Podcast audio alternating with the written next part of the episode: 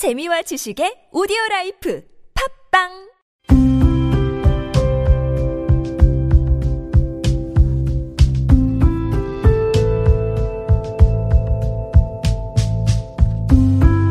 칼럼을 읽어드립니다.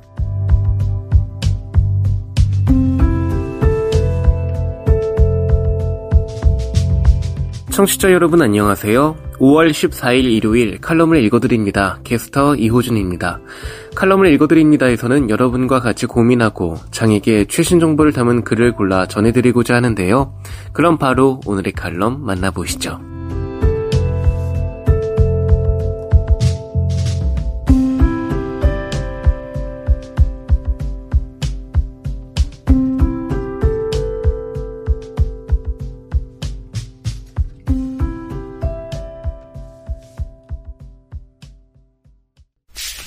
에이블뉴스, 내 주민등록번호 뒷자리를 꼭 알려줘야만 하나?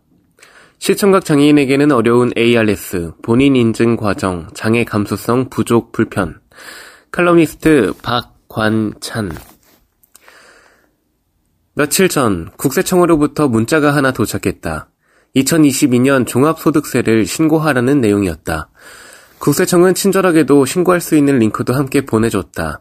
연말 정산을 늘 어렵게 생각했던 내게는 이렇게 링크를 보내줘서 해결할 수 있도록 해주니까 너무 편하고 기쁜 마음이 들었다. 그런데 그 편하고 기쁜 마음은 국세청이 친절하게 알려준 링크를 타고 들어간 뒤 순식간에 사라졌다. 링크를 타고 들어가니 나의 2022년 종합소득세를 환급받게 되는 금액이 얼마인지와 신고를 할 때 필요한 인증번호, 기타 필요한 정보가 나와 있었다. 기타 필요한 정보에는 주민등록번호 뒷자리와 환급받을 은행 계좌 번호가 포함되어 있었다. 편하고 기쁜 마음이 왜 사라졌냐면 종합소득세를 신고하는 방법 때문이다. 내가 가장 짜증내는 ARS를 통해 신고를 해야 한다. 나는 시청각 장애가 있기 때문에 전화를 하기가 어렵다. 그래서 ARS는 혼자서 할 수가 없다. 물론 ARS를 할 때 입력해야 하는 인증번호와 기타 필요한 정보가 다 나와 있지만 ARS를 통해 전화기 너머에서 안내되는 목소리를 듣지 못하면 아무것도 하지 못한다. 즉, 인증번호를 알고 있다고 해도 ARS에서 인증번호를 입력하세요 라는 목소리를 듣고 입력해야 하는데 전화를 걸고 바로 입력하거나 인증번호가 아닌 다른 정보를 입력하면 제대로 진행될 리가 없다. 결국 종합소득세 신고는 활동 지원사에게 지원 요청했다. 솔직히 말해서 썩 내키지 않았다. 내가 2022년 활동했던 내역을 종합소득세로 신고하게 된다는 사실 속에 너무나 많은 개인정보가 노출되기 때문이다. 종합소득세 신고를 통해 내가 얼마를 환급받게 되는지, 주민등록번호 뒷자리가 뭔지, 은행 계좌번호가 뭔지, 이 정보들을 알려주면 활동 지원사가 내 폰으로 ARS를 연결하고 안내해주는 내용에 따라 하나하나 키패드로 입력을 한다.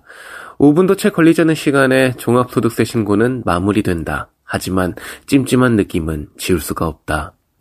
활동 지원 제도가 장애인이 자립 생활을 영위할 수 있도록 하기 위해 존재한다지만 이렇게 자신의 소득이나 주민등록번호 괄호 열고 그것도 뒷자리 괄호 닫고 주민등록번호까지 공유하면서 서비스를 받아도 되는 걸까? 찜찜하다면 차라리 공유하지 않고 직접 하는 게 가장 안전한데 ARS는 청각장애인이나 시청각장애인이 접근하기 어려운 환경에 있다. 문자나 이메일 등 다른 방법으로도 충분히 인증할 수 있을 텐데 꼭 ARS를 통하도록 해서 중요한 개인정보가 함부로 공유되거나 유출될 수도 있는 위험을 야기하고 있다. ARS뿐만 아니라 본인 인증을 위해 거치는 절차 중에도 장애 감수성을 고려하지 않은 경우가 있다. 내가 가장 어렵게 생각하는 건 자동 입력을 방지하기 위한 보안 문자 입력이다. 네모칸 에 숫자 다여섯 개가 입력되어 있는 것을 키보드에서 해당 숫자를 찾아 하나하나 입력하면 되는데 그 보안 숫자는 내가 알아보기가 너무 어렵다. 숫자들이 다닥다닥 붙어 있기도 하고 숫자만 있는 게 아니라 무슨 줄이나 그림 등과 함께 엉켜 있는 느낌이라서 무슨 숫자인지 알아보기가 쉽지 않다. 그래서 혼자 본인 인증을 하다가 이 고비가 나타나면 해당 부분을 사진으로 촬영해서 누군가에게 전송한다. 그 누군가가 사진 속의 숫자를 내게 문자로 알려주면 난 그걸 보고 본인 인증을 마치게 된다. 무언가를 하기 위해 내가 본인 인증을 하고 있다는 사실을 누군가에게 알리게 된다. 개인 정보까지는 아니지만 그리 유쾌하지는 않다. 이는 본인임을 인증하기 위한 절차인데 인증하는 과정에서 누군가가 개입한다. 진정한 본인 인증이 맞는 걸까? 아니면 시청각 장애인이니까 이렇게 인증했다라고 인증을 하는 걸까? 만약 후자라면 인증하는 과정에서 장애인 인증을 따로 만들어서 보안 숫자가 아닌 장애인이 직접 본인임을 인증할 수 있는 방법으로 하는 게 맞을 것이다. 한 해 동안 고생해서 활동했던 것에 대해 돌아보게 되는 종합소득세 신고가 그리 기분 좋지만은 않았던 이유도 급하게 어디 회원가입을 하려고 하는데 본인 인증을 하는 과정이 느려지게 된 이유도 큰 맥락에서는 별반 차이가 없다. 개인정보가 중시되는 시대, 사생활의 비밀과 자유가 중요하게 여겨지는 사회에서 장애인은 얼마나 온전하게 개인 정보와 사생활의 비밀과 자유를 보장받고 있을까? 적어도 비장애인과 비교하면 제대로 보장받지 못한다고 생각한다. 물론 활동 지원사나 누군가를 통한다면 비장애인 못지않게 빠르게 본인 인증을 하는 등 진행할 수 있지만 개인정보나 사생활을 적나라하게 공유하면서까지 그렇게 해야만 하는 건 분명 아니라고 주장하고 싶다. 더 인디고, 이용석의 잡설, 짜장면이라는 세상의 맛. 더 인디고, 이용석 편집장. 옅은 미색의 면발 위에 올려진 뜨거운 짜장 소스. 나무 젓가락을 쪼개 쓱쓱 비벼 한 젓가락 수북하게 떠서 입안에 밀어넣으면 이내 짜고 단 특유의 맛이 혀끝을 자극한다. 가끔 콩알 만한 고기점이라도 어금니에 왈칵 씹히기라도 하면 세상에 그 어떤 산의 진미에 비할까 싶은 것이다. 어린 시절 내게 짜장면은 특별한 음식이었다. 지금도 짜장면은 특별한 날을 기념하기 위해 굳이 찾아야 하는 음식이라는 고집은 여전하다. 요즘에야 짜장면 한 그릇쯤은 바쁜 시간을 쪼개 허기를 달랠 요량, 요량으로 먹거나 심심풀이 간식으로라도 대수롭지 않게 먹을 수 있는 음식이지만 10여 년 남짓 어린 시절 대부분을 보낸 시설 생활이 몸에 밴 탓인지 내게 짜장면은 여전히 특별하다. 요즘처럼 수용시설에 대한 다양한 사회적 해석이 있었던 때도 아니고 인권에 대한 명확한 사회적인 인식조차 투미했던 1970년 중후반에는 시설 입소는 장애를 가진 아이들의 꿈이었다.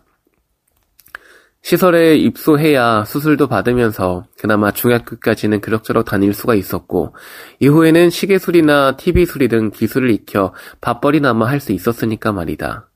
게다가 가족들은 장애를 가진 자녀가 시설에 있는 동안만이라도 이런저런 뒤치다거리에서 노연할 수 있으니까 누이 좋고 매부 좋은 일이었다. 하지만 시설에 입소해 생활했던 나는 여간 곤혹이 아니었다. 지나치게 어린 나이에 가족과 떨어져 살아야 한다는 두려움과 3년을 넘게 계속된 수술의 고통도 꽤 견디기 어려웠지만 무엇보다 시도 때도 없이 날아드는 욕짓거리와 매질은 감당하기 쉽지 않았다.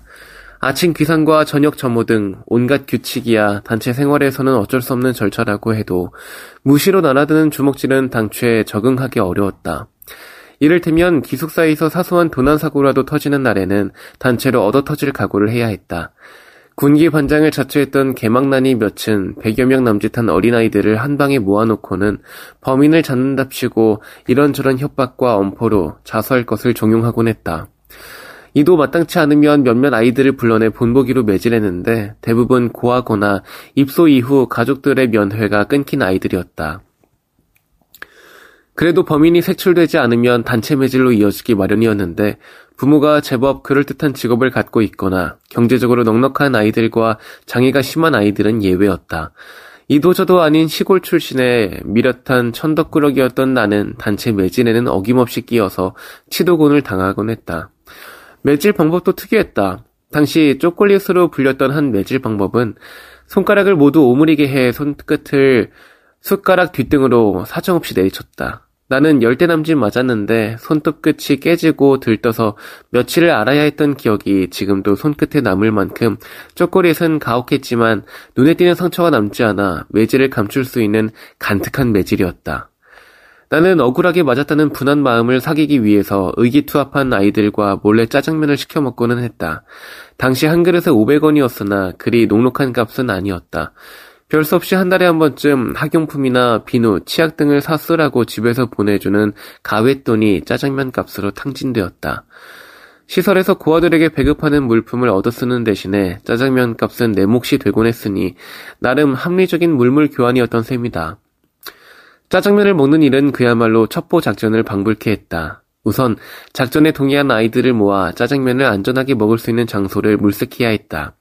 시설 정문을 지키는 수위 아저씨나 기숙사 사감들 혹은 군기 반장들에게 들키면 또 메타작이 뻔하니까 아무도 모르는 은밀한 장소여야 했다. 나는 주로 시설 입구 왼편으로 들펀하게 조성된 잔디밭 끝 한쪽 절제 울타리가 얼추 끝나는 곳을 선호했다. 그곳은 숲이 제법 울창했고 수실 쪽으로 제법 큰 바위 하나가 버티고 있어서 어린 아이들이 서너 시에 몸을 잔뜩 움츠려 숨기에는 맞춤했을 뿐더러 배달된 짜장면을 받기에도 용이했다. 다만 휠체어에 접근이 쉽지 않아 잔디밭 초입부터 박박 기어야 했는데 그런 수고쯤이야 짜장면 맛으로 충분히 상쇄하고도 남았다. 철제 울타리 개구멍으로 받은 짜장면 한 그릇을 먹는데 걸리는 시간은 고작 1분 남짓. 그야말로 마파람에게 개눈 감추듯 먹어치운 다음 빈 그릇을 개구멍으로 배달원에게 건네고 다시 잔디밭을 기어 휠체어에 오를 때까지 5분이면 충분했다. 물론 이 작전은 매번 성공하지는 못했다. 배달원 오토바이 소리에 낌새를 눈치챈 수위 아저씨의 플래시 불빛에 고스란히 노출되거나 기숙사 사관들에게 들켜 체벌을 대신했던 군기 반장들에게 귀싸대기를 맞기도 했지만 시설에 있는 내내 나는 그 짓을 그만두지 못했다. 글쎄 왜 그토록 짜장면의 맛에 집착했는지 40여 년이 지난 지금의 나로서는 당초에 이해할 수가 없다. 물론 당시 나는 아니 그곳에서 살아냈던 우리는 늘 허기져 있었다. 찐 보리밥에 짠지 반찬 새끼를 아무리 퍼먹어도 뱃속에 거지가 들었는지 늘 배가 고팠다. 그리고 무엇보다 마음 한편에는 세상에 나가 살고 싶다는 강렬한 열망의 허기도 심했던 듯하다. 어쩌면 어, 우리는 개구멍으로 받아먹었던 짜장면의 맛을 시설 밖 세상의 맛으로 여겼는지 모른다. 그래서 갇힌 곳에서만 세상을 구경만 해야 했던 그 답답함과 무력감을 세상의 음식인 짜장면의 그 짜고 다디단 맛으로나마 위로받고 싶었던 것은 아니었을까? 지난 장애인의 날에는 짜장면 한 그릇을 시켜 걷더니 비웠다. 어린 시절 몰래 숨어 물 마시듯 단숨에 먹어 치웠던 맛에 비할 바는 아니었지만 한 시절을 용케 살아냈다는 안도감으로 마음이나마 넉넉해지기에는 모자람이 없는 맛이었다.